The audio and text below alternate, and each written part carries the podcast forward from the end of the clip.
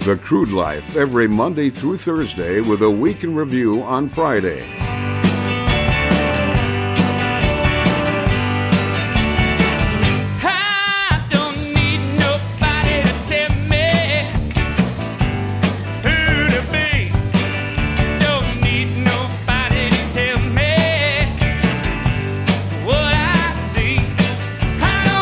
Welcome to the Crude Life Podcast. My name is Jason Spiess. I'm your host, the Shale Play Prophet, the North Dakota Nomad. We're broadcasting from the Hatch Coaching Studios. We have our entitled intern, Provolone, manning the production elements of the podcast. Coming up a little later in the program, Terry Etam will join us. The man, the myth, the legend, the author, the writer, and the blogger. Man, that guy's got a lot of nicknames. We got a brevity.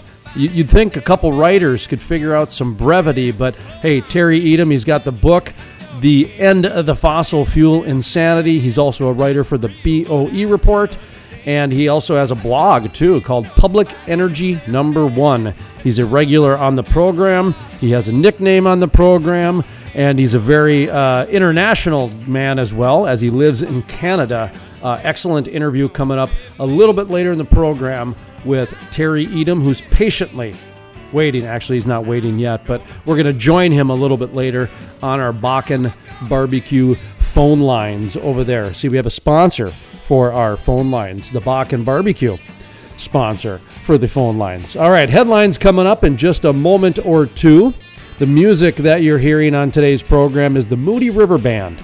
Uh, we like to cross promote with people who work outside of the oil and gas industry. We like to extend the olive branch and try to be a bridge, if you will. And music is a great way to do it, especially through a podcast. So if you have a local band or an independent singer songwriter that would like some free publicity here on the Crude Life podcast, uh, feel free to give me an email, jason at thecrudelife.com.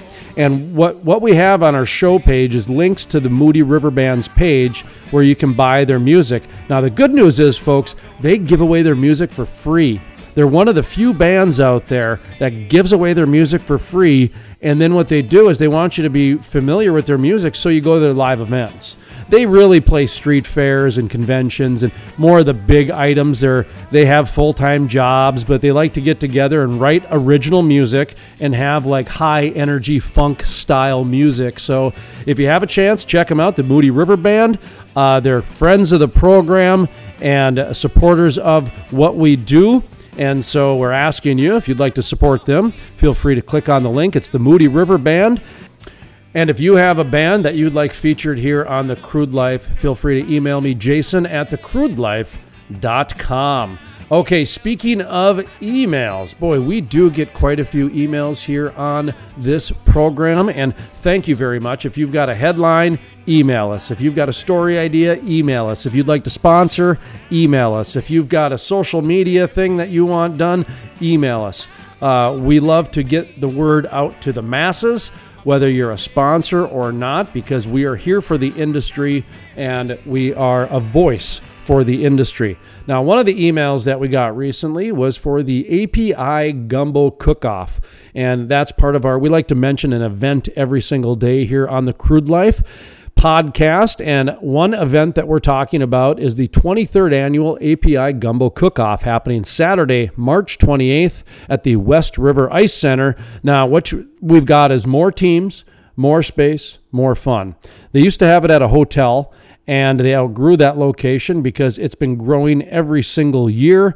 And so, for the 23rd annual API Gumbo Cook Off, Saturday, March 28th, $10 admission. I have been a judge at this in the past. It is more gumbo than you know what to do with, but it's fantastic, actually. It's just so good.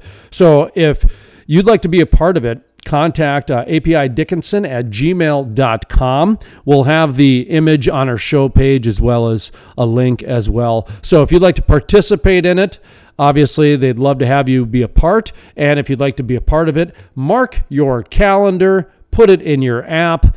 I don't know what you got to do because I don't use apps. I still use a handwritten calendar. I mean, I'm so old. I use a handwritten calendar. Huh. Boy, provolone. Now, look at that. I'm making fun of myself now for being so old. I mean, boy, you made fun of me the other day because you finally understood that you have to write it down. I am a visual listener. So you have to write it down. I'm a visual listener, provolone. And that's what I have to do for the 23rd annual API Gumbo Cook-Off, Saturday, March 28th. It is written down now. All right. Let's move on here, folks. Moving on to the next thing on our agenda here for the Crude Life podcast. Terry Etam coming up in just a moment or two. Headlines right around the corner. Also, want to mention John Clark with Clark Energy Consulting will be at the Big Frac Conference this week and NAPE. So we're going to get an update from him later on this week as well.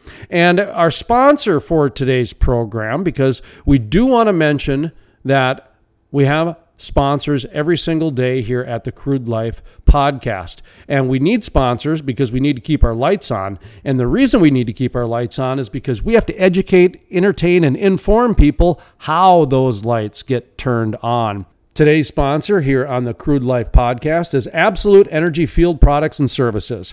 They are an engineer, design, and manufacturer of oil and gas production equipment, refining, and petrochemical processing equipment.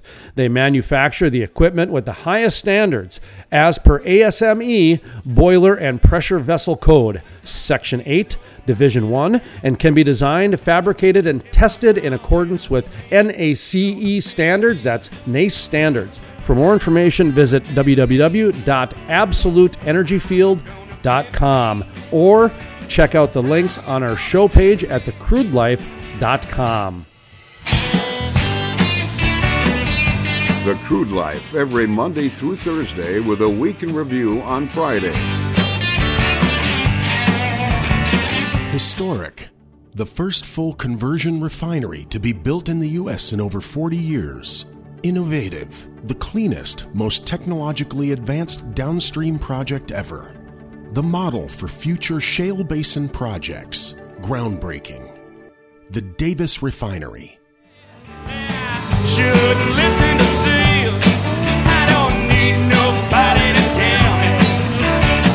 Uh, if I'm.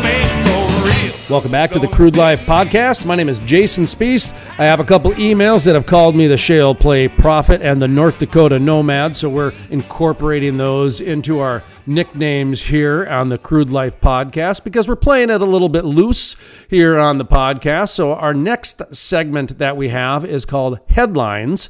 And what we do is we take three headlines every day. Provolone, our entitled intern, he picks the headlines and I go over them. I, I haven't looked at them yet. Some of them actually I've read ahead of time by accident, not because they're the ones, just in my own day to day. So I am familiar with some of them, but most of them I am not familiar with because it's kind of early when I do this. So here we go. Uh, the way we do it is we read the headlines and then we read the first couple paragraphs because that is the way the average person consumes news today.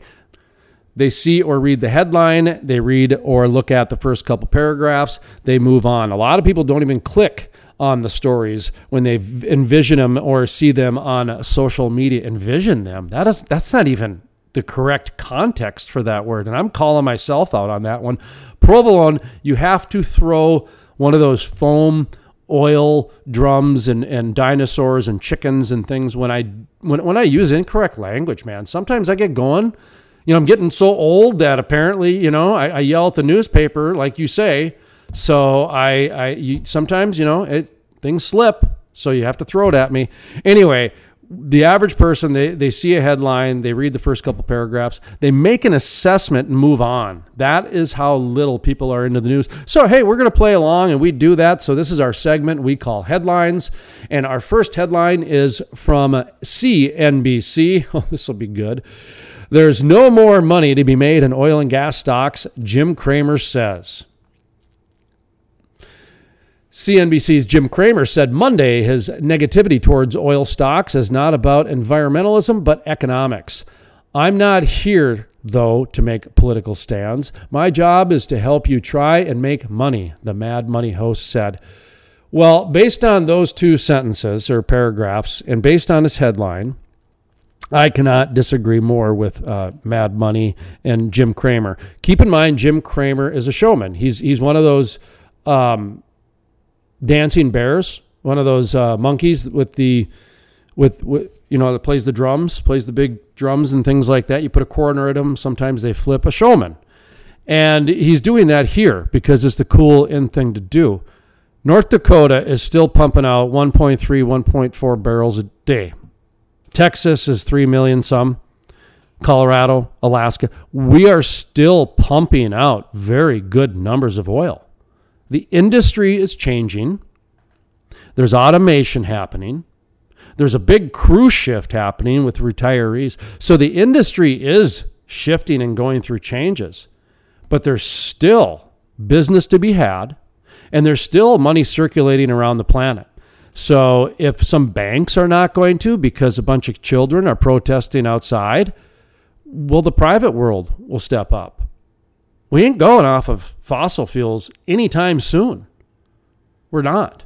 For the next 20 years minimum, fossil fuels will be a major part of our life. Now, people might be fighting the whole way, but the infrastructure set up. 96% of our daily items rely on petrochemicals and fossil fuels. You just can't take a societal shift that fast without major consequences. So, uh, I that, that's the type of stuff Jim Cramer should be talking about, not you know being a monkey that you put a quarter into and he does flips on the corner, and and that sort of thing. You know, what's that guy? What's what is Provo? Look, you got to look that up. I mean, there's there's a term for that. The the monkey that has the cymbals and the and the drum and Italian guy behind there with the stereotypes and the whole thing. And am I that old? Is that an old old thing? Oh my goodness. We got to get to the next headline now. Okay. BLM. That's the Bureau of Land Management. Withdraws Western Colorado land from oil and gas lease sale. Not good news there. That's an editorial there. All right, coming from the Associated Press, Grand Junction. The Federal Bureau of Land Management withdrew land parcels from an upcoming Colorado oil and gas lease sale Due to ongoing litigation, officials said the agency removed about 14 square miles from the sale scheduled for March 26th, the Grand Junction Daily Sentinel reports. The withdrawn land is located in Mesa, Jackson, Moffat, and Rio Blanco counties. So, what's going on here, by the way, 48 square miles is, is what it equates to. Uh, this is, by the way, it's been going on for a while. This is the sage grouse thing. Uh, it's very common in North Dakota and in Wyoming and in Utah and Colorado. So this has been ongoing for a while, but the part that I guess I'm taking away from this is a lot of this sage grouse stuff and the spotted owls and a lot of these endangered species that have been going on for a decade those are the things that the current environmentalists and activists are going to use as as as flames and kindling and gasoline. So th- there's there's another wave, if you will, of momentum that's even bigger than the local they've started and the statewide they've started. Because this is remember this is federal here. This is Bureau of Land Management. Not to mention, isn't the headquarters now in Grand Junction for the Bureau of Land Management? So there's you know going to be a lot of attention to it as well, and I'm I'm pretty certain that Governor Polis is probably involved in this in some way behind the scenes. If the headquarters for the Bureau of Land Management is now in in Grand Junction, Colorado, and his state and his Colorado blueprint and the whole deal. So uh, pay attention to these folks. There are local issues, there are county issues, there are state issues, and there are federal issues too. And they all play together now. And they're used whatever way the activists want to use them on that day, because that's the type of momentum they've been able to create. So we have to really push our leaders and push our politicians and push those that are the influencers in industry to really um, stand up now they need to they, they need to pull the bootstraps up more than ever instead of uh, going the other way because this is you know we're, we're in serious times. Hey, 2020 ready for anything? 2020 ready for anything here at the Crude Life. third headline of the day. By the way, these headlines are available at thecrudelife.com on our show page. Go to theverge.com and Messenger Kids now let parents see child's chat histories and recent images. Facebook has updated Messenger Kids with new options for parents to see how uh, to control their children using messaging app the company announced today. These tools can be assessed by parents through the parent dashboard in the main Facebook app. Parents will now be able to see more details about who their children are messaging with, whether they're video calling them and their history of anyone they've blocked in the app. They'll also be able to see a log of recent images their child has sent and received and can log them out with devices remotely at any time. So really, you're just kind of the overlord of their phone, which is, you know, you're paying for it. You're also their legal guardian. This is actually something I thought that already existed, to be honest. I thought parents already had this control. So that's bad on me for thinking and taking advantage and taking for granted a lot of that different things. So I, I didn't realize this stuff was not even available. So uh, thank you. This will be a wake up call that I need to uh, revisit my knowledge on the realities of technology. You got to remember, provolone, 15 years ago, 10 years ago, I, I should probably figure out when it was. It was 2006 or 7.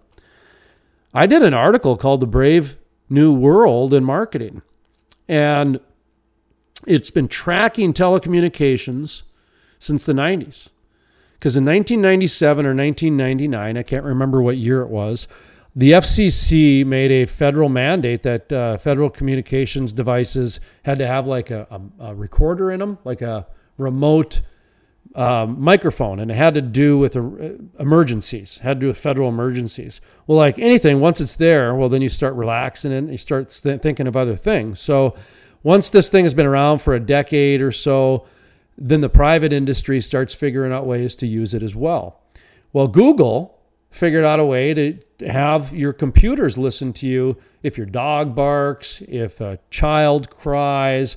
There was like 50 things that would trigger the device to go off.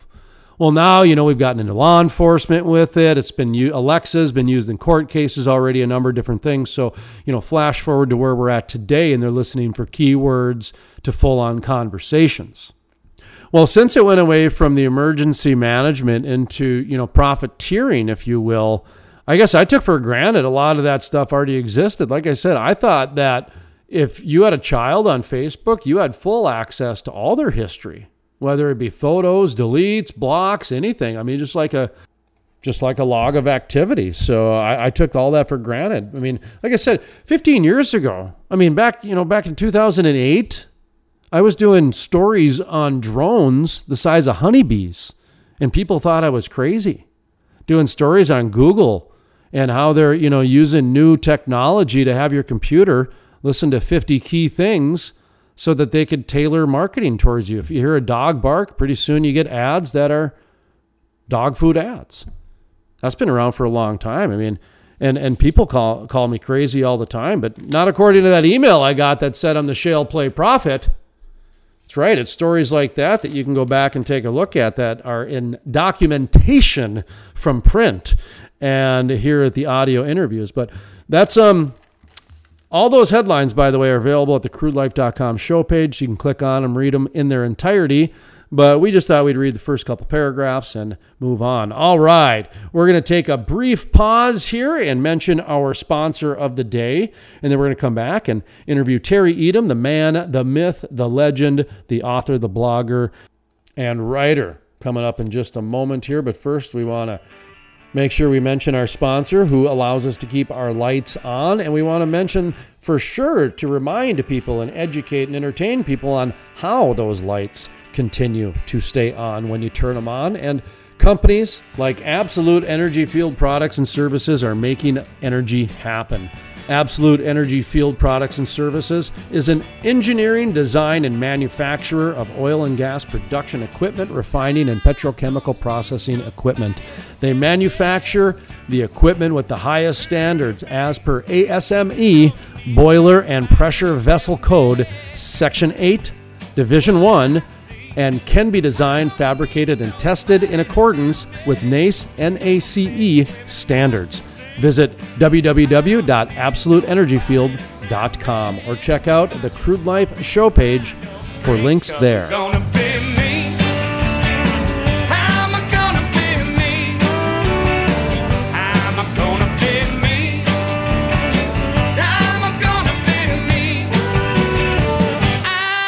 Welcome back to the Crude Life Podcast. My name is Jason Spiess. Thank you, folks, for joining us. We're going to get right to our next segment here as Terry Etam is patiently waiting on our Bakken Barbecue phone lines as we're sitting in the Hatch Coaching Studios here. But let's get to our Bakken Barbecue phone lines with Terry Etam, the man, the myth, the legend, the writer, the author, and what else? The blogger. That's right. Who do we got over there? Hello, it's Terry Etam here, the author of The End of Fossil Fuel Insanity. Excellent. Thank you for joining us here today. Also, a writer for the BOE report and a blogger for his very own Public Energy Number One. Are you still doing those two things too? I am, as much as I can. So, first of all, before right, right. be- before we get into the book, go ahead and give yourself a plug for the three different uh, s- sites you do for. You're an author, so you get your book available at Amazon and also bookstores, and then you've got Yep. Your BOE report, which is a uh, a news outlet, and then you've got your blog, which for some reason you're, you're a blog man. You you you made it through the blogging graveyard, which you know that. I mean, what was it? Nine out of ten. Nine, 99 out of 100 blogs they're in the graveyard somewhere so Yeah, that's right. Most people don't carry on with them, so I guess I just, uh, uh, I guess I either care or I'm interested or some combination of the two. I guess it, what bugs me most is the energy ignorance out there, and uh, yeah, it's just too annoying to let slip past. So- character flaw of mine. public energy number one talk to me about that So I started that. Uh, that's I started writing back in 2014, and it was basically just to uh, answer questions for friends. Um, I've always liked writing, and it was just kind of an outlet that I could write. And I would, uh, people would say, um, I get uh, a call from a friend or something outside the oil patch saying, "What's fracking all about?" or "Is it really dangerous?" or whatever. So I just write up an article and send it to not even an article, just like a, a answer, and try try and expand it in a way that's readable. Because uh, even a lot of people will say that they're interested in fracking, but they really aren't. They just, I mean, once you get into the weeds of what it actually is, you, their eyes glaze over pretty quickly. mm-hmm. So I would try and make it readable for them, and then um, I would get these feedback from people saying, "Hey, this is great. Can I? Do you mind if I send it around, or you made it understandable, or whatever?" And I enjoyed doing it. So then I, um, I just thought I'd put it on a, um, on a blog, which, and I had to do it anonymously to start with because I was a spokesman for a pipeline company at the time who wouldn't have appreciated me being a spokesman for anything else. So, so I, it was like my nighttime hobby. I would go answer these questions, post them online. I would enjoy writing them. And then, like you said, most blogs fail because people just aren't. Uh, it takes a lot of work, and um, but I liked it. And then, luckily, it just started building. And then um, I started writing for the BOE report, which is uh, an industry trade site. So that's a little bit more hardcore oil and gas, and we get into more issues about that, that impact the industry. Um, and then, then the book just kind of flowed out of all of that too. It just I kept getting requests from people saying that we, I like how you write about energy and you make it relatable. How do we make this relatable for for more and more people? So I wrote the book kind of from the viewpoint of uh, or or for people that don't know anything about energy, just try and get the context out there to them. People get fed a lot of stuff in the in the news and the media that's just profoundly untrue about, for example, how easy it's going to be to go all renewable or something. And There's a lot of vested interests that that push that theme, and it, it's just not even true. And I wouldn't care if people. I mean, there's a lot of things that people uh, believe out there that are wrong, but this is impacting our policy, and, and we see that. You see it there. We see it here, where our, our industry is under siege. Um, people are trying to to wipe out the hydrocarbon industry, and it, but it's the fuel that keeps everyone alive, and it's it's just this paradox, which uh, it's just it, it's almost insanity, which is ties to the title of my book. But it's happening, and and we can't let people get away with it. Terry Etam is with us, the man, the myth, the legend, the author, writer, and blogger, and going through his kind of his professional passion, which has led him to where he's at today. It's one of the many reasons why we like to check in with Mr. Terry Etam here on the Crude Life is number one, he's he's put his his money where his mouth is. His, his hobby has turned into a nice side profession, which turned into uh, a profession, which has turned into a great lifestyle for him. The other reason is he lives in Canada, so he's got a different international perspective on it.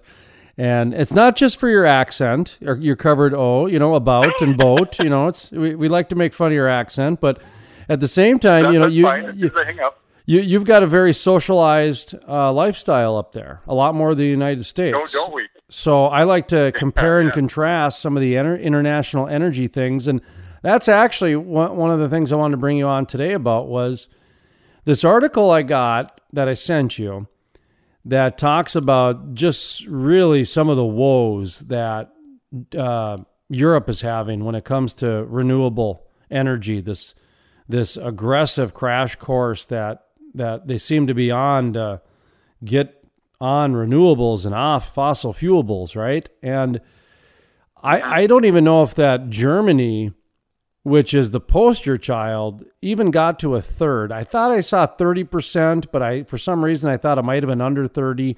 So just being generous, let's say they got a third of their grid to renewables. That wasn't uh-huh. sustainable. They had to turn on the coal plants, and it also made their energy grid, or I'm sorry, their energy bills three to four times what they were already paying. So there was really not a lot of positive that came out of it. And in the headline, it said, Canada, you're next. And so I thought, okay, this will be fun. But in that first line, it said um, energy poverty. And to me, that's just socialism. I, I to me, if, if- when when you call something energy poverty, that is done by regulation, because there's a lot of That- options out there. Anyway, go ahead. Sorry, Oh, that, I, that's exactly what it is. Oh yeah, no, it's uh, it's it's entirely created by regulation. It's like you said, it's their it's a problem of their own making. Well, and uh, Germany is so ironic as a poster child. They had a lot of power from nuclear, which is as green as it gets. I mean, some people don't like the waste, but you can't deny that the power generated by nuclear is clean. And for whatever reason, they decided to get rid of nuclear. They panicked and, and said we have to close all our nuclear plants. And and then th- this is where the ignorance part comes in. And then the the people that had the politicians' ears said, well, let's just go to wind and solar. That's how you replace renew- or, uh, nuclear. And oh yeah, there's that dirty old coal in the background, but we'll get rid of that too. And as it turns out, well, it's not so easy. And they still get a quarter, I think, from coal. And um, and they've gone full on into this wind and solar push.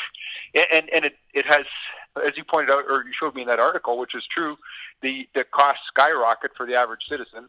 The reliability of the grid goes down because now you're dependent on an intermittent source, which you can't count on, and you still need a backup supply of reliable power and and the the costs of um, uh, there's very few articles that seem to make the news internationally, especially about the actual cost that people face, and, and this energy poverty uh, yardstick here. That's just fascinating. The percentage of people that that spend uh, forget what the a significant component of their income on power.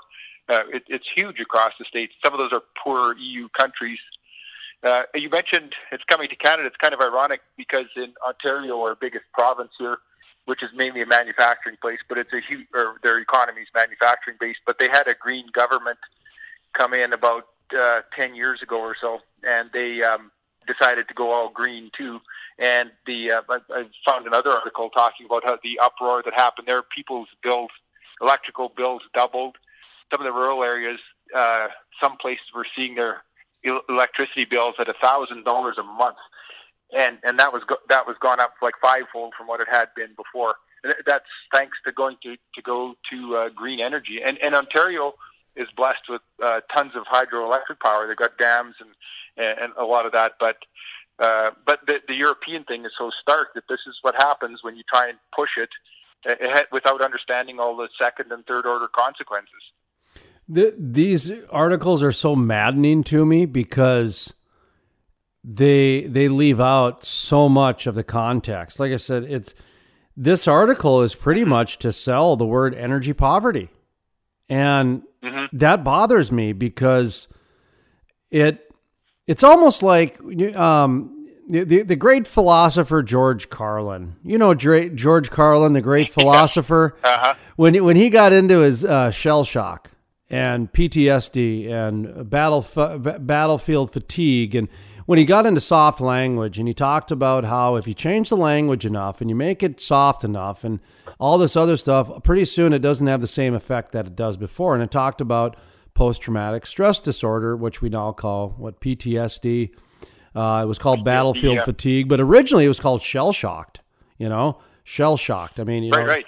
and and he he brings up a great point that if we'd continue calling it that, it probably would have been funded differently, and and it would have been. I look at this the same way. I mean, you start saying energy poverty, we're so acceptance to the word poverty now that we just let government take care of it, and that's what they're doing here now. Yeah. It's like they're saying, "Oh, we'll just let the Yeah. government take care of the energy bills for everybody." That's that's something we need, and it's um, is this how how deep is this in Canada? I guess because the thing that I'm trying to not put my conspiracy mind around is it almost seems like they're trying to usher in socialism through energy in the United States. Oh, you you hit the nail squarely on the head, and I, I think that there's um, uh, the well, uh, one bad habit that we've fallen into is the energy sector, hydrocarbon sector, is we we speak out against environmentalists, but there's there's true environmentalists, and then there's the climate change crowd, and they're two totally different beasts. Environmentalists are people that want to lower their footprint, they want to live a cleaner life, they want to get better mileage with their car, they buy a Honda Civic instead of a, a big SUV or whatever, or- and they recycle and they and all of those good things. And I call them the Mother Earth news crowd because they're that's the way they live. Grow their own vegetables where they can and that sort of thing. The climate change people are political beasts, and I think that they're just smuggling in. They're using the environmental cause to uh, well, the European guys, some of them are quite open that they want to overthrow capitalism. You can read this in uh, publications like The Guardian out of the UK. Um, some of their poster child uh, uh, editorialists there talk about how we have to. The only way to save the climate is to overthrow capitalism. They're they're quite blatant about it, and that's coming into the states. AOC, uh, how do you pronounce her name? Alexandria, or whatever. Um, your little poster child down there. That like her her and Bernie Sanders would love to overthrow capitalism. They, they want to become democratic socialists, they call it, but they want state control of things, and that this is it's a power grab in a sense. Uh, and, and I firmly believe that that's true. That they're and they're using the environment as a as a means to do that. And, and you're right. They they they they convince people, oh, you will look after your power bill. The state will. We'll get the money from somewhere. We'll squeeze it out of something. We'll, we'll get everybody in an electric vehicle by giving you back ten thousand dollars if you buy one go buy a Tesla and we'll give you a check for ten thousand dollars or seven thousand or whatever they do in California, and and it's just there. It's just uh, it's it's it's a broken market, and as as you see in Europe, the, and the closer you get to full implementation, the, the harder and harder it becomes. There's one article about how uh, the true expense of Germany going green, and, and you you can get to ten percent level of renewables or something without too much bother. And then 20% is more of a challenge. And then after that, every incremental 10% just becomes much, much harder and more expensive. And, and like you said, they're not even, um, Germany might be a third renewable, and that's a, that's a, uh, dangerous slippery slope to go on when you talk about how much percent they get from renewable because people get confused with uh, how much capability they have versus how much they actually require of each source. Eh, But anyways, uh, Germany's gone a long ways, and it's cost them an absolute fortune, hundreds of billions of dollars. I think over 500 billion dollars. I've seen estimates, and their emissions haven't gone down at all over the past 10, 15 years, and they're still projected to not go down. They're still trying to expand a coal mine in Germany. They're trying to knock down a forest, and and these protesters are hanging out in the forest for no surprise there, uh, because they're trying to get get it um, leave the forest intact. Uh, so this is happening in, in the, the heartland of green the green revolution. So it just doesn't work. You just you can't you can't uh, demonize the petroleum industry and and try and do what they're doing. And and the world looks like it just has to find out the hard way. Nobody will listen until they see it. We've gone back several years. Um, Terry Etam with the BOE report, Public Energy Number One, also the author of the End of Fossil Fuel. Let's start. Uh, Fossil Fuel Insanity. What's the exact title again? The end of fossil fuel insanity. You got it. The End of the Fossil Fuel Insanity. Okay. I'll Uh, copy. and yeah, pick it up. Amazon.com. We'll have links at our show page here at the Crude Life. By the way, you know, the Crude Life podcast, we can be a little more relaxed during the podcast. Like I use nicknames now because, you know, it's a, because of the environmental movement and how I was talking about the smoking ban and the cigarette uh, parallel five years ago. In fact, probably you and I interviews three years ago, we were talking about it. Um, they're, yeah. they're they're calling me the Shale Play Prophet, so I'm I'm, I'm loving that. And, Oh, the, Nor- good. and the North Dakota Nomad because you know I, I move around and and you know we do uh, here at the Crude Life though we do talk about topics that a lot of people don't talk about. We we try to stay ahead of the curve. We try to stay proactive.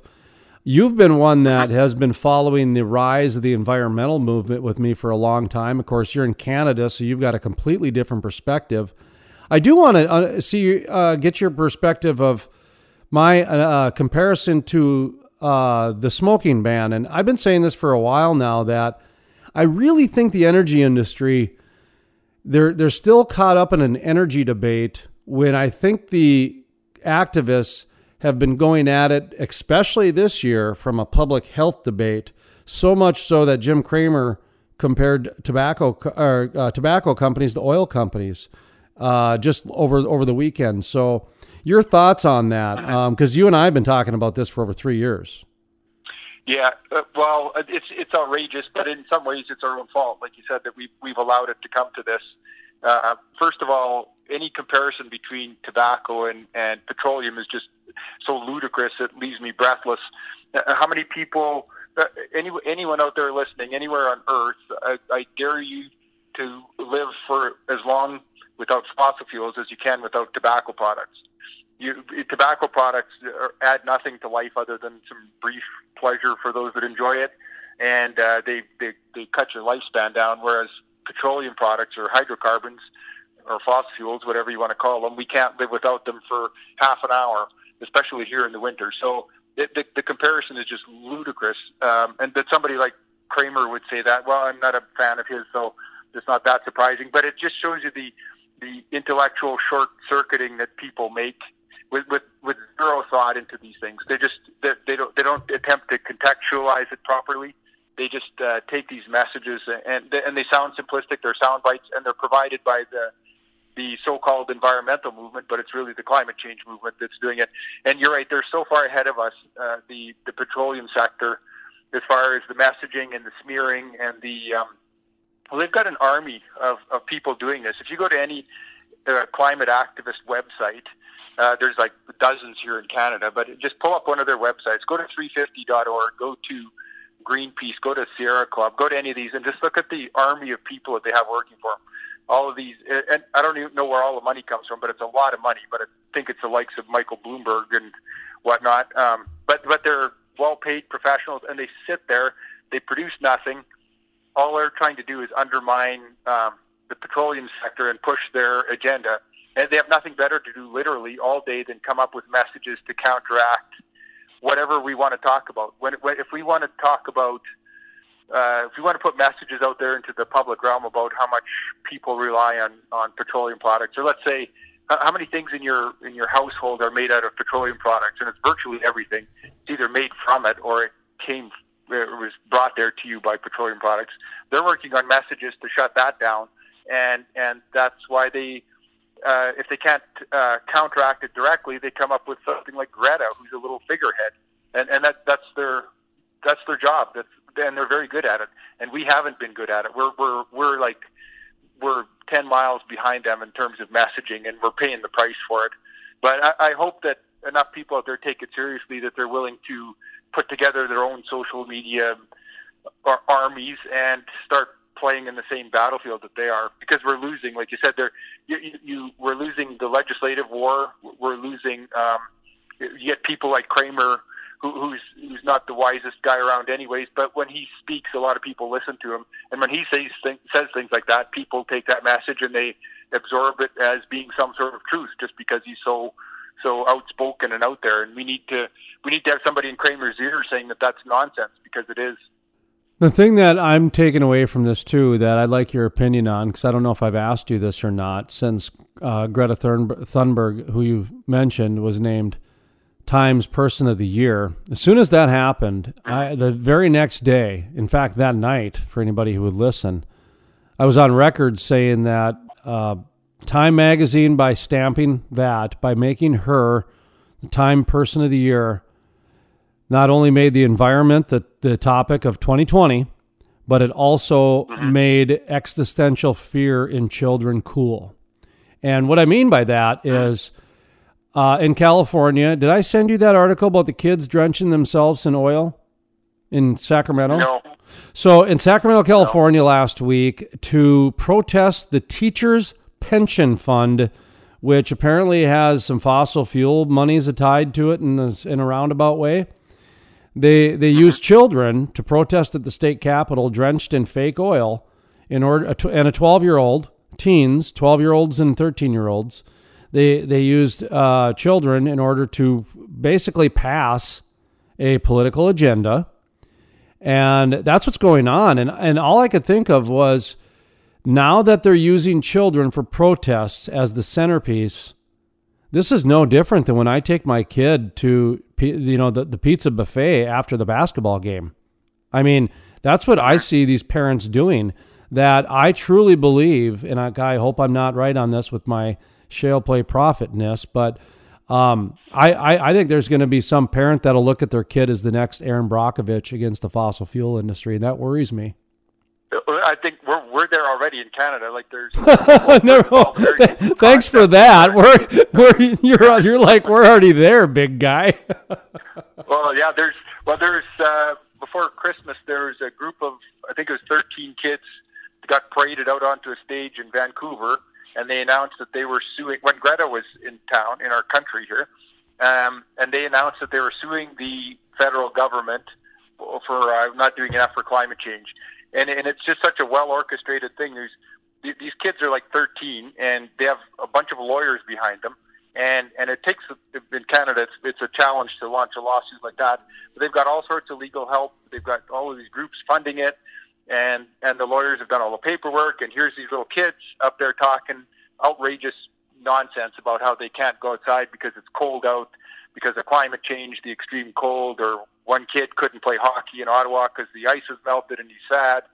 And literally, this is in their in their lawsuit. I'm taking those examples out of them; they're true.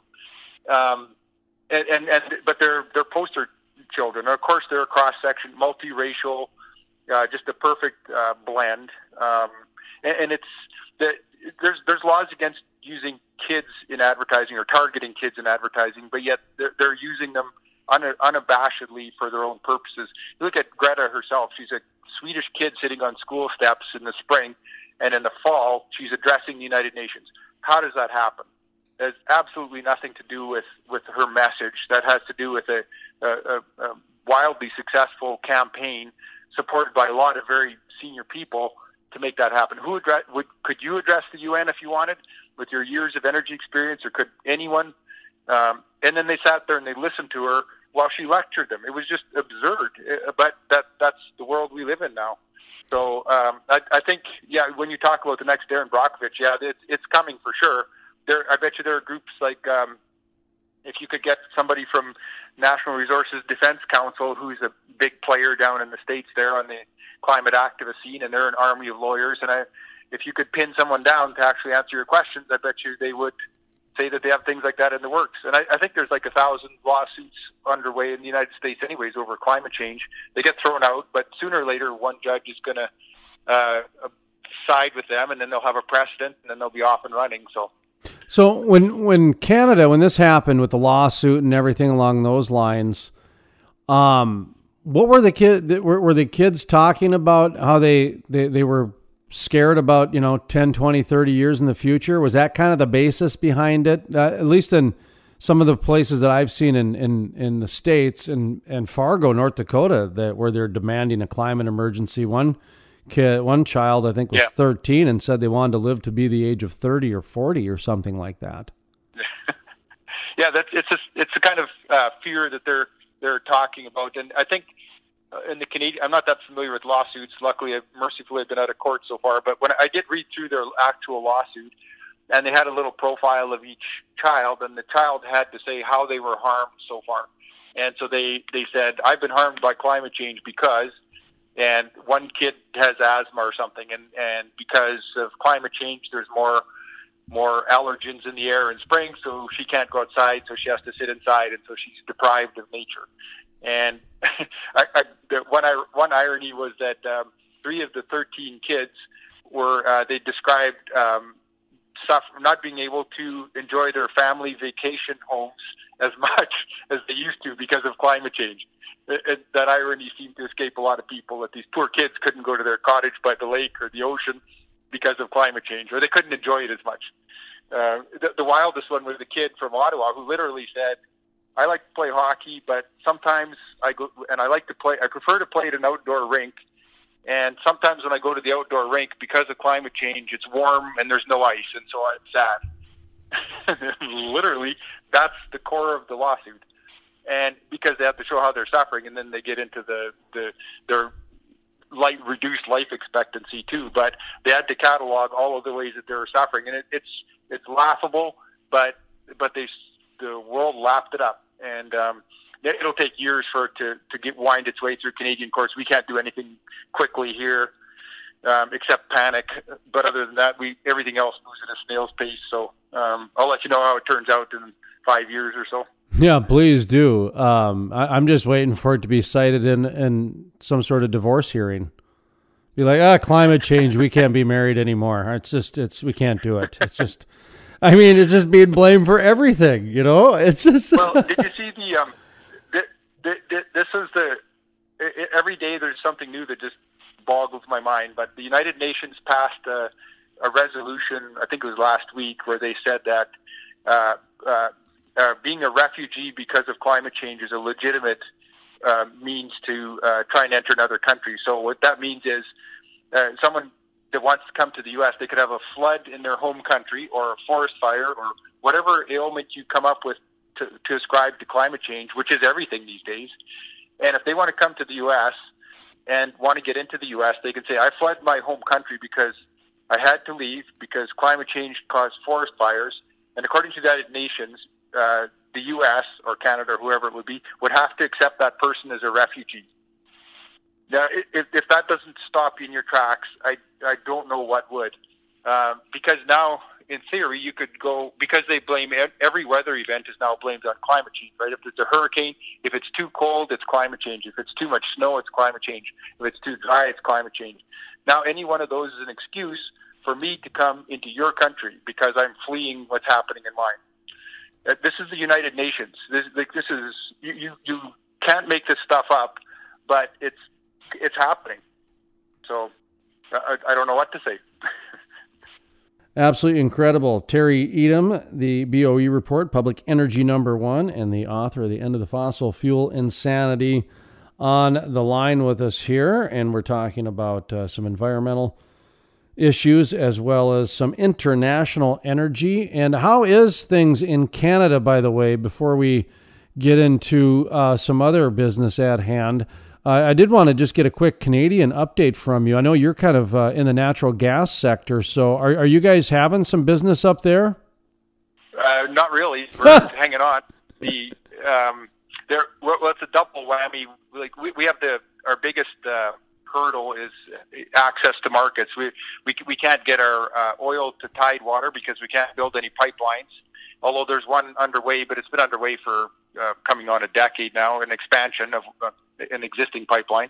We can't build any natural gas pipelines, although one is underway, but it, it gets uh, um, it, it you can you can spend a billion dollars advancing a pipeline, and then two people can can derail it for a year with some sort of protest or something. So uh, so we're we're we're a strangled market here. We can only sell our product to uh, down to the U.S. In, in, into the interior of the continent, where you have your own glut going on. You have too much natural gas. You have too much oil. You have too much associated gas from the oil production, especially in the Permian and, and also in the Bakken.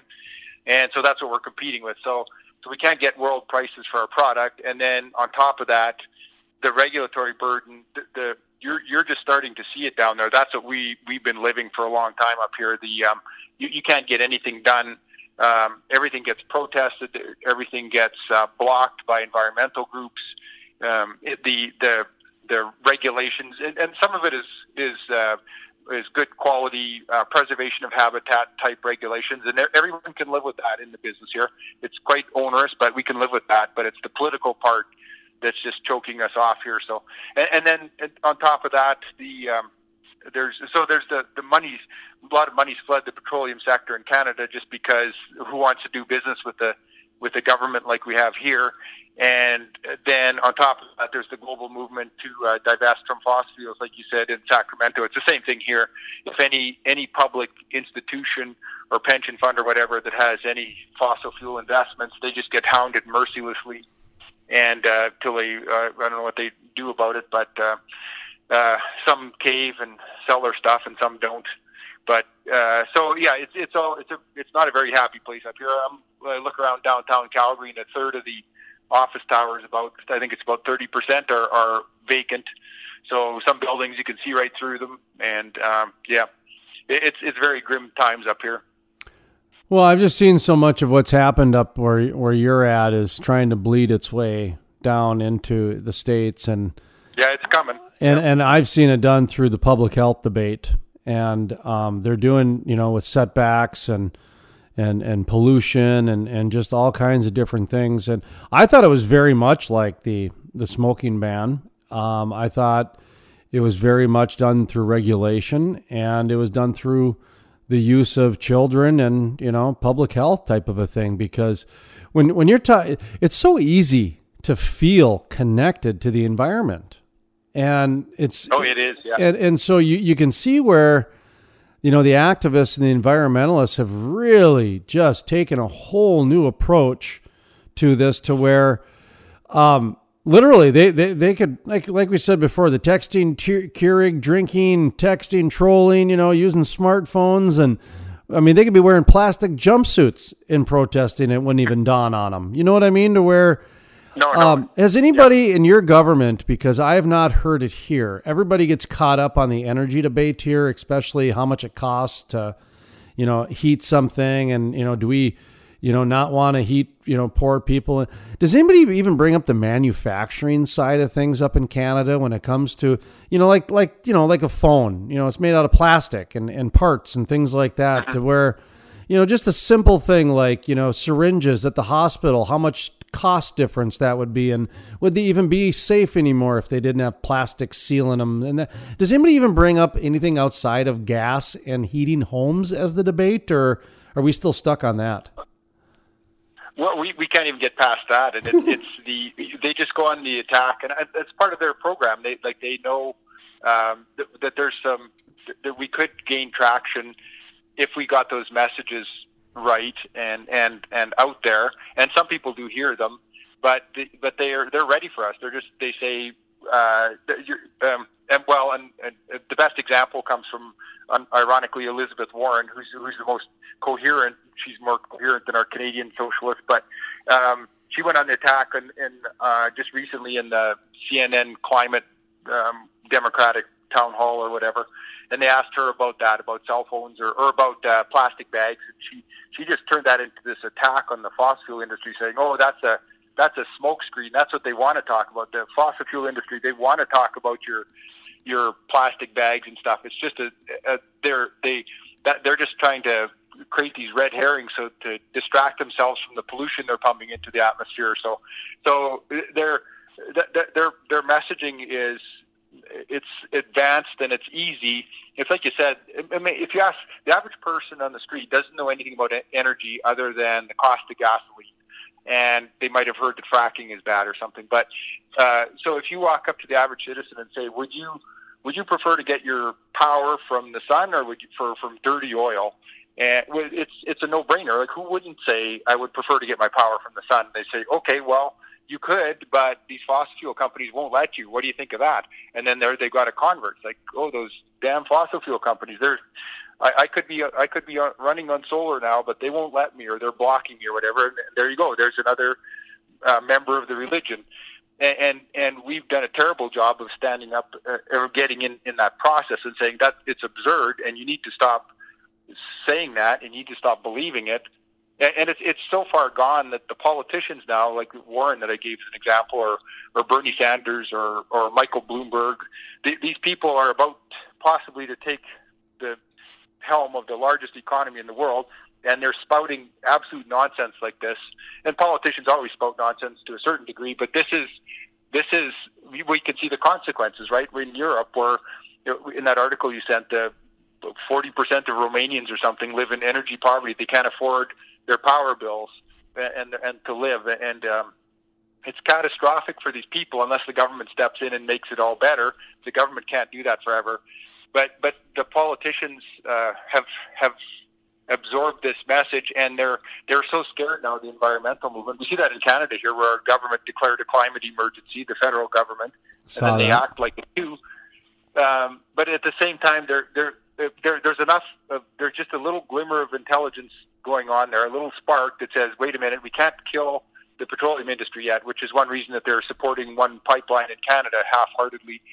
And and like if if Warren or Sanders or whoever, if they ever do, heaven forbid, become uh, the leader of the United States, that they're talking about banning fracking the day that they get in. Well, that will vaporize that argument because they'll realize the the stupidity of that, um, and they will backpedal immediately. But it, for now, it makes a good message, right? Because it resonates with.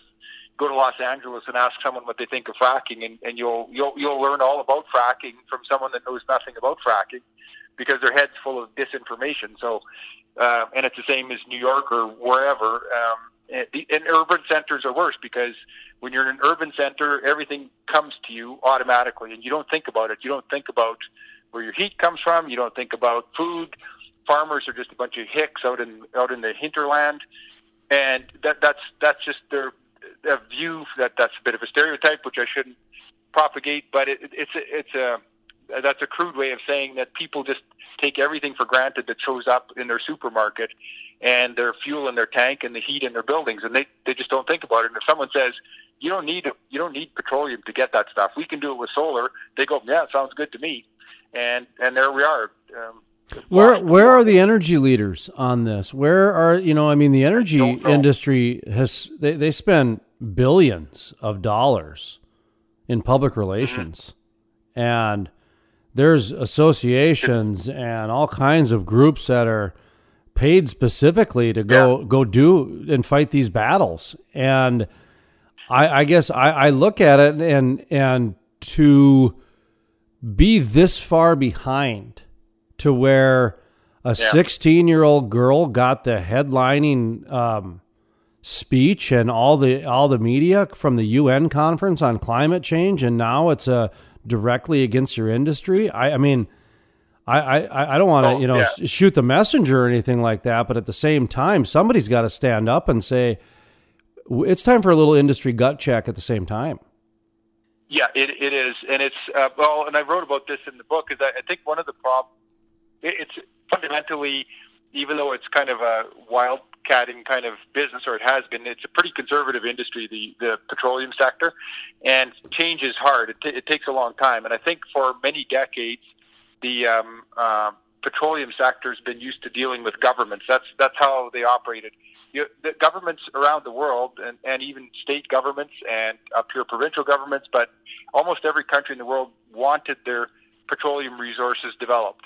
So they they wanted companies to come in. They they held auction right, auctions for the rights to develop them. They still do that in part in Africa and other parts of the world. Norway just did it. They want these resources developed. So so petroleum companies dealt with governments, and the governments made it happen. Um, so now, in the past ten years, which is not very long in the big scheme of things, governments have turned their backs on the petroleum sector, saying we can't support you guys anymore. We don't want anything to do with you. You're pariahs now, and and so the that was the um, animal by which that operated for probably 100 years. All of a sudden they're left on the. Well, wait a minute. Now governments won't support us. Now the public's been turned against us, um, and everybody's been convinced that they can live without uh, petroleum, and they can't. But how, how do we start messaging now? And they're and in the warp speed of social media and and and um, uh, digital messaging and, and things move so quickly and they're so good at it. The these people that have and they have hired a lot of kids that have grown up in this world too. and, and and now you have these conservative old institutions trying to figure out, all right, let's set up a Twitter account here. Now what are we going to do? And and then they put out some pablum on there that, and, and there, I wrote about that too in the in, my book, which was it's the statistics about a year, year and a half old now, but ExxonMobil's Twitter account was. Um, uh, it was it was a joke compared to any other amateur um, climate organization. And they the, the tweets that they have, they put out a tweet and it would get like 50 likes or something. Well, Exxon has like 70,000 employees worldwide, and so that, that that's what their social media presence was. That's who it resonated with was 50 people out there or something. I can't remember the exact number. Um, whereas you look at a green organization, then they'll put out some disinformation, and then it goes spreads out their network like wildfire and two hours later, it's been recirculated everywhere. It's in the news. Everybody's talking about it, liking it. Um, where's Greta going next? It's just like it's like a wildfire. And and then and then the petroleum sector is sitting there trying to figure out well how do we explain to people that lipstick is made with petroleum? And and we spent two years working on that message, and and then the world has changed infinitely in two years, and we're still trying to figure out those basics. So I think I think we need all of those old people that are running it. They need to hire a bunch of young digital whip smart kids, and then educate them on the role, the real role of petroleum in our society, and then turn them loose and say, and make them understand the consequences of not having it which shouldn't be that hard, but we seem to have a challenge with it. Well, therein lies the challenge. About five years ago, we started on the story about the retirement uh, happening in the industry. 70% of the industry is supposed to be retired by 2022. And there's kind of a vetting process going. They call it the big crew shift, uh, where you've got, you know, because in the 90s, remember, we had low oil prices. So there was a decade where the oil industry really didn't hire anybody. They just, you know, they were. Yeah. They were they were on, you know, cruise control basically for the 90s. And it wasn't until the new shale revolution. So you've got Gen X and millennials and even younger than the millennials now. So you got essentially three generations that oil and gas companies are faced with hiring. And I'll tell you what, there's an interesting thing going on because I just saw a study the other day. We're going to be talking to them next week. It had to do with um, uh, people in the oil and gas sector, half of them are looking for jobs in the renewable sector. Think about that. Yeah. So, as you're vetting through your oil and gas professionals, yeah, you can bring in some young people, but you might be bringing in your own Trojan horse people because these guys, you know as well as I do, there's a ton of people who just work for the check. They don't care about capitalism. They don't care about socialism. All they care Oh, yeah, about is once that once that tail gets pulled and that bird goes goes chirp, Fred Flintstone goes sliding down that tail at five o'clock, baby. Once that you know what I mean. Once the dinner bell rings and the Oh, yeah, work's over. And there's other people that, hey, they'll go sleep on the well site for four straight days to make sure the monitors are right and the levels are right and everything's taken care. There are some people that their work is their life, and a lot of times that was the oil and gas industry. But right now, it's going mm-hmm. through a change. It is going through a change, and I mm-hmm. see it every single day. I'm seeing guys that are trying to be activists, they're already tired. We haven't even started the oh, political yeah, season. We haven't even yeah. started it yet, and you guys are already tired. How does that happen? Yeah. Anyway, um, so I, I don't know what the answer is. Uh, All I know is that um, there is that that that the energy industry uh, is conservative. I agree with you, and I do agree with you that they are very slow to change. But I also want to say one thing: that if they don't change, change is happening around them already. I agree completely. Yep. It's uh yeah. It- uh, and and and to me that's kind of the message is that the energy industry has to change otherwise it's it's they're not going to have a choice in the change because it's happening by a 16 year old girl in an army of existential fear kids right. And and whether they're right or wrong, or whether it's crazy or not crazy, it's happening, like you said. So it, it's uh, it, it doesn't do any good. It, it's in some ways it's we're an engineering led business too, where things are uh, engineers have a, uh wonderfully uh, efficient view of the world where they think if something is so obvious, people will figure it out, but they won't figure it out. There's uh, people just don't think about where their heat comes from, or where their food comes from, or where their fuel comes from. They're they're willing to be led by uh, fear-driven um, institutions. So, yeah, we, we have to figure that game out. Well, we'll continue to reach out to uh, people across the borders. So much so, we have Terry Etam on, the man of international content. He's an author of the End of the Fossil Fuel Insanity. He's a writer for the BOE Report, and he's a blogger for his own personal website, Public Energy Number One. And he's also uh, the man, the myth, the legend, and the author, writer, and blogger. So he's got a lot of nicknames. But uh, wrapping up here, man, uh, what what what's the takeaway? I mean, we're going to still continue to reach out to the kids. You know, us at the Crude Life, we're we're talking to college kids and high school kids, trying to get their perspective. We're doing what little we can. You know, we don't get the big funds and you know the big sponsorship dollars like all the other guys. You know, like you you and your big look at me. I got I, I got best selling book money. I'm being tongue in cheek here, No, I- so please support him, folks. He needs want. he needs the support too. So no, Exactly. uh, what's what's next though? What what do you think people should do? I mean, you know, like I said, our strategy is for the last three years to to try to reach out to people with an olive branch, with a steady hand, hand, and you know, and and you know, inform and entertain and do that. Not yell at people and not you know that sort of thing. And is it working? I don't know, but it seems to. We're still growing with our numbers. What are you guys doing at your either either your energy company that you work for or your media companies? How are you guys adapting to the change that's happening around us? Well, on, on our the company I work for, we just we're just producers, so we're in a bit of that where we just do what we've always done. We take our product to market, and we hope for a good price. So, uh, which is not a good strategy these days. We need to to do uh, as much value adding as we can. And I know there's some uh, second order businesses that are springing up. How do you, how do you add value to natural gas? You can have power plants, or you can find some industries that are um, that require natural gas as a feedstock. And in the U.S., like you have such a glut of gas, like there's so many industries that require cheap energy. So I think that's one way to look at it.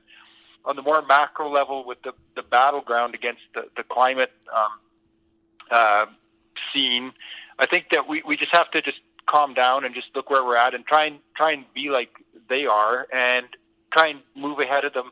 What, what where are they going to go with their messaging next? And and and not just their messaging, but it it is a train wreck. What they're pushing is a train wreck, and it's unfolding before our eyes. We see it in Germany. We saw it with the energy poverty, like we were talking about earlier, where the greener they get, the more problems they have. Uh, essentially, if you rely on wind and solar, the, the Australia and Uni- United Kingdom, I'm writing a story about this, or not a story, but reporting on it. They, their their grids have become so reliant on renewables that they become unstable, and they're susceptible to these large scale power outages. As California is becoming, um, they have to shut it in, shut in uh, large chunks of their grid under certain conditions, and part of that is because there's not enough maintenance spent on the grid to clear all the trees underneath. So the the more the more we, we give money to the wind and solar factions, the less reliable our grids become, and the more people are going to suffer become of it eh, because of it. And it's happening out there, and it's happening in Germany where the costs are through the roof. It happened in Ontario where the costs went through the roof, and we- we need to get out. We need to start using these facts as uh, as as as a method of explaining to people like this is going to come out of your hide um, there were a couple of surveys done in Canada and the United States last summer where they asked people, "Are you concerned about climate change?" And like the majority of them say, "Oh yes, we're concerned." It's like seventy-five percent in each country said we're concerned or extremely concerned. And they then they asked the same people, "How much are you willing to pay to do something about it?" And in both countries, the answer was almost the same. About ninety percent of the people would not spend five hundred dollars a year to fight climate change, and over just over half the population wouldn't spend a hundred bucks a year to fight climate change. So, so they they say one thing that they're scared because they're supposed to be scared, but when when you say, okay, let's see your your checkbook, they say, ah, I'm not doing anything. So there's that's the cold hard reality, and that's that's where the public's mind is at, and we need to understand that, and we need to paint this picture for them. Like, okay, if you, you these people that are telling you that we're going to go all wind and solar, renewable, um, th- th- they're telling you that. Here's the real life consequence of that. Your power bill could go up by five hundred dollars a month, not not per year. Or maybe that's a bit harsh. That happens in extreme places like that Ontario example I gave. But if you're looking at two to three hundred dollars a month, which is certainly within the realm of possibility for these schemes, and a lot more if you want to go all renewable. It's going to be way higher. Do you understand that, people? That you're you're going to be spending two, three, four, five thousand dollars a year more on your power than you are right now, and you don't even consider it now, but you're going to. So those those are the um, th- those are facts that we can deal with, and that's a something that we can work on making the, the general public understand too. One thing I, I'll just end with is, um, and I'll give you opportunity to plug your sites one time. Is you know, for me, I agree with you on what you're talking about and trying to educate and trying to get people to understand. And what I'm trying to get people to understand is that we we live on a very active planet, and this planet. I, I remember when I was in the Bakken um, out in Dickinson, North Dakota, and I had on somebody from the from the forest ranger on because there was a I think there was a fire going on, and they showed me the number of lightning strikes that happened, and I was just astounded. And so I looked it up, and it was something like there's a lightning strike every 11 seconds on this planet. Okay, and yeah, yeah. and then I looked in, in a little further, and like every five six hours, there's a major earthquake, like a like a Richter five, on this planet. Wow. Okay, Yeah. and there's a tidal wave that that crosses the Pacific Ocean every couple months. And there's just you know these just just monumental things that normally would just rock us to our core. They just happen every day, and they happen all the time. And so every time somebody comes out and they point to, you know, the, the, the tragedy in Bangladesh or something that happened in Pakistan or this, you know, wildfire started because of because of the Yeah, yeah. the, the uh, lightning in Australia or whatever it might be, and they'll say it's the end of the world, and I just look at them and I say, no, it is the world. That is the world. You don't That is- get that- it. That's That- been happening forever. that Yeah. that's been going on since the before the dawn of man, you know, and and, and that is it's a very hard conversation to have, and it's it's too bad that mm. our leaders out there, the ones that are funded and receive the resources from the energy companies, they they they can't stop that level of existential fear and, and just even dial it down and just dial it down. It's just it's it's something like I've never seen before. So, um, how can people get entertained, educated, and uh, informed on the fossil fuel industry and all the things that it does and brings to our lives, sir? With your view of the industry. Well, the very best place to start is to buy my book. How's that for a shameless plug? That's and, and I couldn't have set you up any better either. I mean, it was it's like you know it's like it perfectly. Oh, it's like an alley oop, man. You're LeBron James, and I'm anybody. I mean, that doesn't Like, anybody could have put If, that one in. if you're LeBron, I could be anybody off the street, and you'll look good. So, uh, yeah, where, where, where can people get the book and your website and all that stuff? Uh, sure. My website is uh, Public Energy Number One, and the uh, book is available. The book is The End of Fossil Fuel Insanity, and it's available at Amazon and Barnes and Noble online.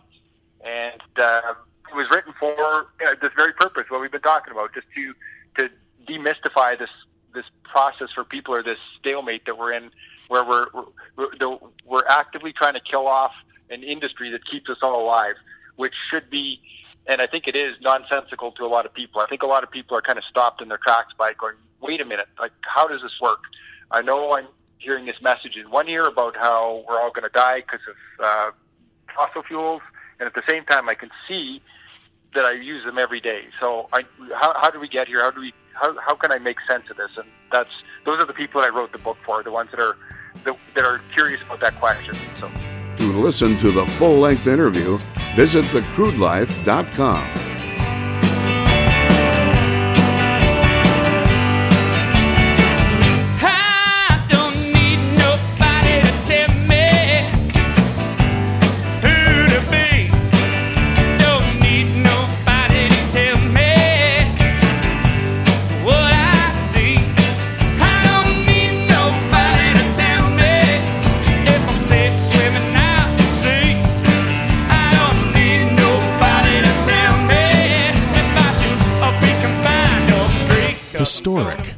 The first full conversion refinery to be built in the U.S. in over 40 years.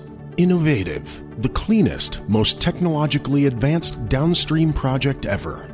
The model for future shale basin projects. Groundbreaking. The Davis Refinery.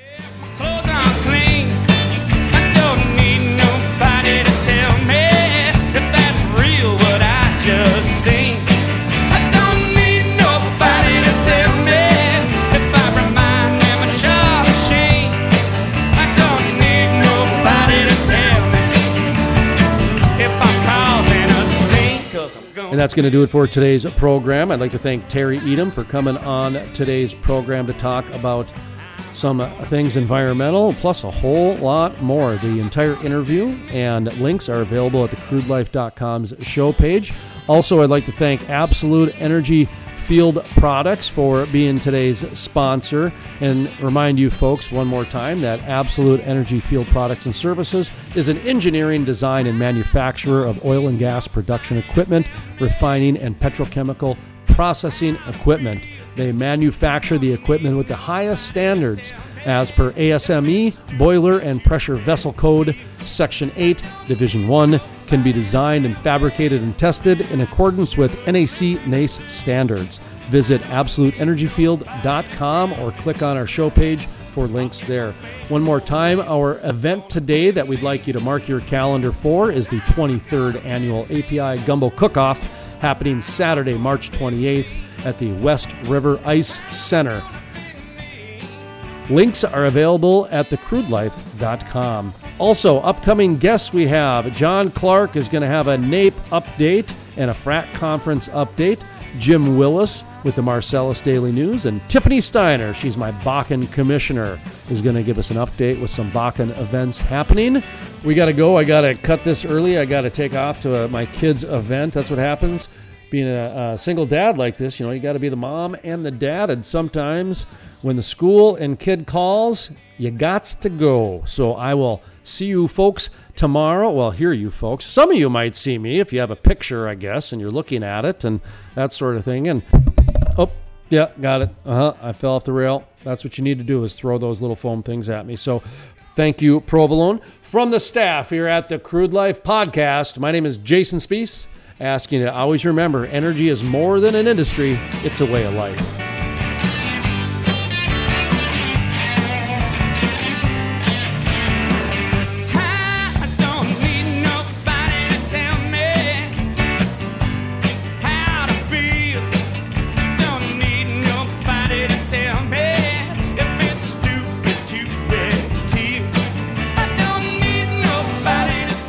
Crude Life with host Jason Spiess. My name is Jason Spiess, and this is the Crude Life Daily Update. On today's episode, we talk with Matt Cruz from Huskerland Oilfield Services. In just a moment, part of our exclusive interview with Matt Cruz, the owner of Huskerland Oilfield Services, right here on the Crude Life Daily Update. Huskerland Oilfield Services. Why does Nebraska come to mind when I hear that name? So, talk to me about uh, the company and Huskerland and the whole deal. Yes, sir. Um, well, you- you're exactly right. Huskerland. That's I'm originally born and raised in Omaha, Nebraska, um, and I was I was living in Oklahoma. I got done coaching, you know, was and was still living down there when I broke out in the old field. And when it came time to you know get an LLC or S corp and get and get it all put together, originally it was going to be uh, Soonerland because I was down there, but uh, we ended up moving back to Nebraska, and I was like, hey, Hus- Huskerland it is. So, uh, you know, that's how the name came about. And uh, as, as far as getting out in the old field, I, I coached college baseball and coached overseas and for you know ten plus years. And then um, one of my former players had his, his wife had a miscarriage, and, and thank goodness now they got three beautiful children. But that time it was 2000, oh, two, Christmas of 2011, and so Oldfield was hammered down right then. Guys had either been out for a long time and were at the house and wanted to be at the house for Christmas, or were still on a well, and he was having a hard time being able to get out of there to go be with his wife. And uh, he called me and he's like, "Coach, hey, can you, you know, you hop up here for a few days?" And so uh, my introduction to the oil field was him giving me about a 15 minute crash course on what to look for. Give you this number, this number, this number.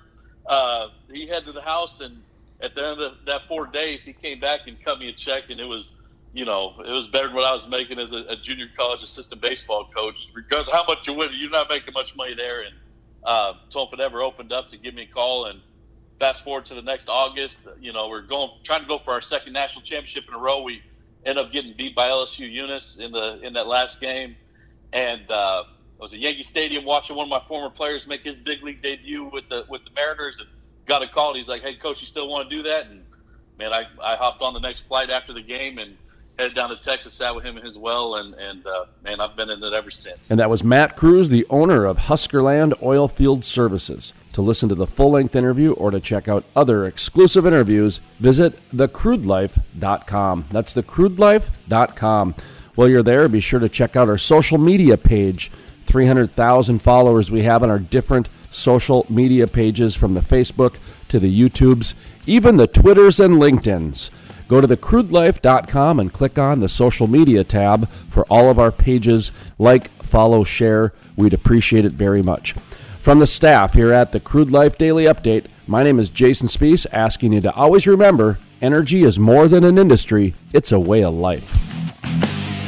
The Crude Life is sponsored in part by Historic, the first full conversion refinery to be built in the U.S. in over 40 years. Innovative, the cleanest, most technologically advanced downstream project ever. The model for future shale basin projects. Groundbreaking. The Davis Refinery. The Crude Life every Monday through Thursday with a week in review on Friday.